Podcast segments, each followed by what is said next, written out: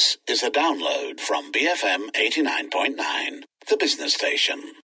It's 7.47, you're with Julian Eng and Joyce Go, and coming up in about 15 minutes' time is the Breakfast Grill, and I will be speaking to Dato Muhammad Nizam Sairi, Deputy CEO for Tax Operation at the Inland Revenue Board of Malaysia. Uh, and we know that with the introduction of new taxes like uh, sugar and the digital tax, uh, as well as increased efforts to clamp down on tax avoiders, the IRB will be set for a very challenging uh, 2019. So uh, we speak to the uh, Deputy CEO of Tax Operation, Dato Muhammad Nizam Sairi, on how IRB plans to monitor individuals and unexplained extraordinary wealth and how the agency will be working together uh, with all these entities moving forward. So stay tuned for that coming up uh, after the 8 a.m. news. And uh, talking about the unexplained, big scoop this morning, Joyce, uh, Yeah. by the Wall Street Journal.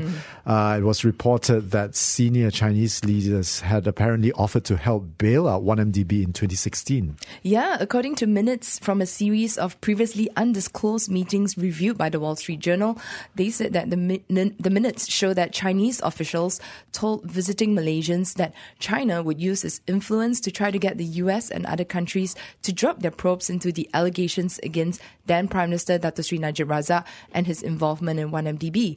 Additionally, the Chinese had also offered to bug the home and offices of the Wall Street Journal reporters in Hong Kong who were investigating the fund. And I mean, Julian, reading Shock the story, horror. I know. And they, they, they said that the Chinese had said that this is uh, to bug the, they offered to bug the homes and offices to learn who was leaking information to the journalists at the Wall Street Journal. And of course, there there is always a quid pro quo as far as the Chinese are concerned. Uh, Malaysia was to offer lucrative stakes in railway and pipeline projects. You may be familiar with some of these projects uh, for China's One Belt One Road program of building infrastructure. And within months, uh, Prime Minister Najib signed uh, 34 billion US dollars uh, of rail and pipeline deals with China uh, state companies. And this was to be funded by Chinese banks as well as built by Chinese workers. Yeah, it's I mean, it is a signature initiative of building ports, railways, roads, and pipelines in some 70 countries to generate trade and business for Chinese companies. This is the China's Belt and Road. And US officials have said that China is using this program to increase influence, you know, its influence over developing nations and to trap them in debt while advancing their military aims. So, according to a person familiar with U.S. discussions, um, this is in the Wall Street Journal story, American national security officials regard the Chinese efforts in Malaysia as Beijing's most ambitious attempt to leverage the program for geostrategic gain. Uh, absolutely. And uh, the report states that Najib was actually aware of uh, the 2016 Malaysian Chinese meetings. And of course, Joyce, uh, the Chinese are known for uh, what is called the checkbook diplomacy to gain influence around the region and around the world, uh, a lot of times uh, through very um, negative outcomes as well. Now, the documents also describe a plan proposed by Malaysian officials for Chinese state companies to build two large projects with funding from Chinese banks. Uh, these are the US $16 billion East Coast Railway link, and the other one is the two and a half billion US dollars Trans Sabah gas pipeline. Yeah, so the documents uh, state that the projects are to provide above market profitability to the Chinese state companies, given that the rail link should only cost 7.25 billion US dollars to build. Instead, I think the price tag was about 16 billion US dollars. And uh, this, this, um, how much the rail link should cost at 7.25 billion US dollars was according to an earlier estimate by a Malaysian consultancy. This was quoted in the Wall Street Journal story. And uh, more ominously is also uh, Sun Lijun, who's the head of China's domestic security force, confirmed that China's government was now surveilling the Wall Street Journal's Hong Kong office at Malaysia's request. This includes full scale residential office device tapping, computer, phone, web data retrieval, and full operational surve- surveillance. These are really stuff for a movie to be I made. I know, and so shocking. And uh, Mr. Sun had added, uh, I guess this is what they can see in the minutes, that they will establish all the Malaysian links and sources that the WSJ Hong Kong has and will hand over the data to Malaysia through back channels once everything is ready. And according to two other people familiar with the discussions, uh, Najib has also embarked on secret talks with China's leadership to let Chinese Navy ships dock at two Malaysian ports. So uh, national security is also at stake here. but not sure whether or not the plan. I think the plans didn't take place on that on that uh, discussions. But also, I guess there were also notes on the discussion on September twenty second, twenty sixteen, which say that the sides, uh, both sides agreed to move ahead with the infra- infrastructure deals, even though they may not have strong project financials. And the documents go on to say that participants in the project need not waste time studying the actual project financials to see if they can sustain the debt. As You the can't make Malaysian- these things I know, as the Malaysian government backed the deals for strategic reasons. As I read it, I'm going, what? Yeah, well, this is a big scoop coming out from the Wall Street Journal. Exactly. And Yeah. uh, Malaysia became the second biggest recipient of the One Belt, One Road initiative. In a few months, the, uh, you know, the Export Import Bank of China had paid out about 80% of the two and a half billion US dollar loans pledged to state-owned uh, China Petroleum Pipeline Bureau to build the pipeline. And uh, also in related uh, to the story, a lot of uh, newspapers are carrying uh, the story that 70 witnesses are to testify uh, for the 6.6 billion CBT trial of uh, Tan Sri Muhammad Irwan, who was the former Treasury Secretary General, as well as uh, Najib.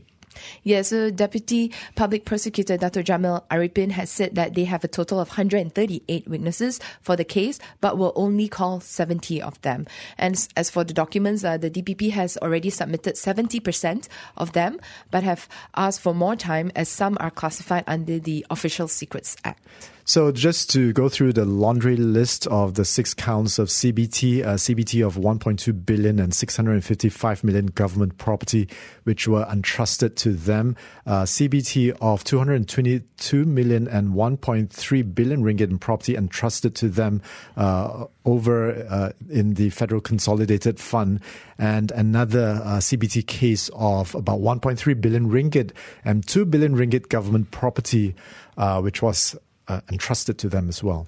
Well, Julian, there's also news that former Goldman Sachs banker Roger Ng was just denied bail by the Sessions Court yesterday. So Judge M.M. Edwin Paramjothy dismissed Ng's application, stating that Ng was a flight risk and that the interest of justice would be best served if Ng remains in custody, particularly given the nature and circumstance of the case and the offences that uh, Roger Ng is charged with. And this, of course, comes after uh, Leonardo DiCaprio, the actor, secretly uh, testified as part of the U.S. Justice Department's investigations into the 1MDB scandal about three days ago. Now, uh, let's move on uh, to th- this other news that we have, uh, Joyce. Uh, RAM Malaysia says that uh, business confidence in the country, as measured by the RAM Business Confidence Index for the first half of 2017, has dropped to its lowest since uh, the index began tracking in uh, the beginning of 2017. Lowest level, okay. Well, what is the RAM Business Confidence Index? It's a quarterly survey of around 3,500 firms comprising large corporates as well as SMEs nationwide, looking at their performance expectations and operational intentions in the coming six months. So, why is it so low right now? I guess, according to RAM Ra- Holdings, one of the key factors driving firms' sentiment this year is the weak economic prospects over the next six months. I got to correct myself. Uh, this is the business confidence index that's looking forward, but not looking in the past. Uh, so I, I guess they call up a bunch of business leaders and ask them what they feel. Right? Uh, Can be a very subject subjective thing. Uh, feelings are.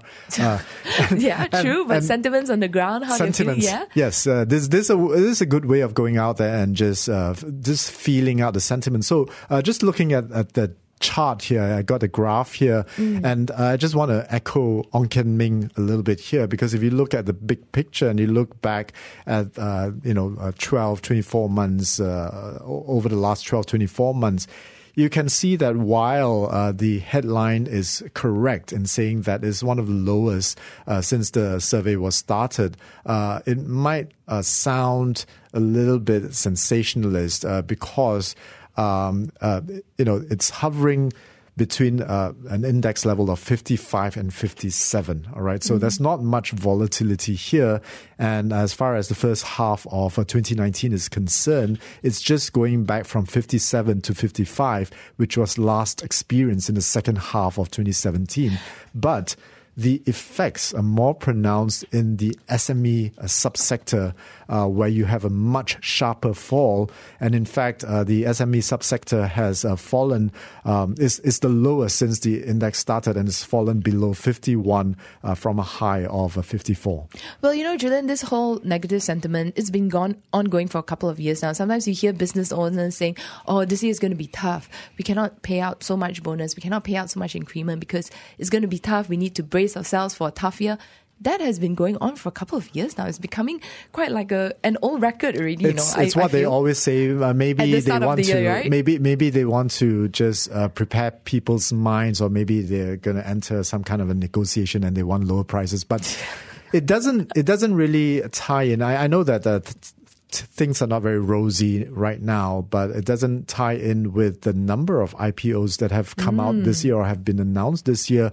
And in fact, uh, yesterday DPI Holdings was listed, and they did uh, really well. DPI, I they think. they jumped, they just mm. jumped up. Uh, the other listing uh, this year was uh, actually not this uh, today. Today there'll be another new one, Gagasan Nadi Cergas, which is in the construction and utilities concession business.